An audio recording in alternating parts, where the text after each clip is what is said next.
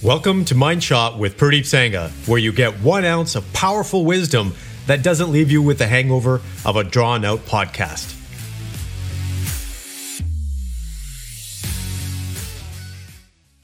Good morning, complete men. So today's topic is the power of the feminine energy. Over the last few episodes, we've been talking about the power of the masculine energy. We've talked about the pros and cons and the different types. The dynamic, more like the, the prince, and the more mature, kind of like the king.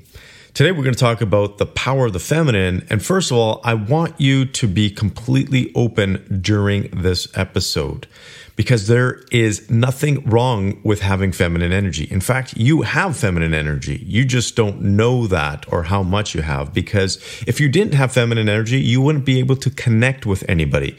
You wouldn't have that deep sense of love for the people around you. Even if you have kids, for example, you wouldn't be connected to your kids because that's what feminine energy does. It has nothing to do with being a wussy.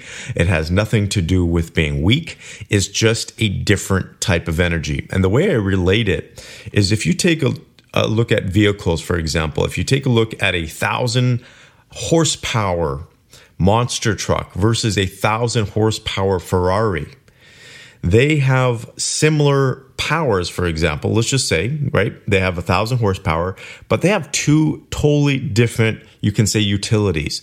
The Ferrari, you're going to be ripping around down the highway on the road and getting a completely different, you can say, ride than the monster truck. The monster truck, you're going to be, you know, going over things. You might be, you know, squashing cars. You might be going into the mountains, whatever it is. It's a different way of using that truck.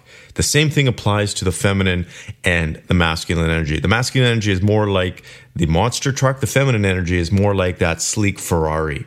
And it's important to have that feminine energy because, again, from a contextual standpoint, from leadership, it's that relationship-focused type of energy. It allows you to connect with other people. This is something very powerful that I experienced very early on at a young age from both my grandfather, who was in the military for thirty plus years, so a very dynamic and very masculine man, but also very spiritual. He's the one that taught me about spirituality. And then my father, who was also an ex-cop, for example, for seven or eight years. And he was a big guy. He was six foot one. At his peak, he was two hundred forty pounds. He was a very strong man, a big statured man. But my father was also one of the most emotional men I knew. Probably the most emotional man I know or knew. It was amazing because he would command a room. He just walked in. You wouldn't have to even see him, and you could feel his presence. Yet he had such a gentle side to him. He would connect with little kids, little babies, older people, uh, people in their seventies. They loved him. All his nieces and nephews loved him because he loved them back. He connected with them. He was such a relationship-focused person. And he would cry if there was something emotional. Um, he would just tell his deepest, darkest pain, uh, darkest pains. And that's one of the things that my wife Uh, misses about my dad is because he would just completely open up to her. And, and I believe to a large degree, my wife actually connected with my dad more than she connected with her own dad, because my dad was able to be emotional and be able to connect.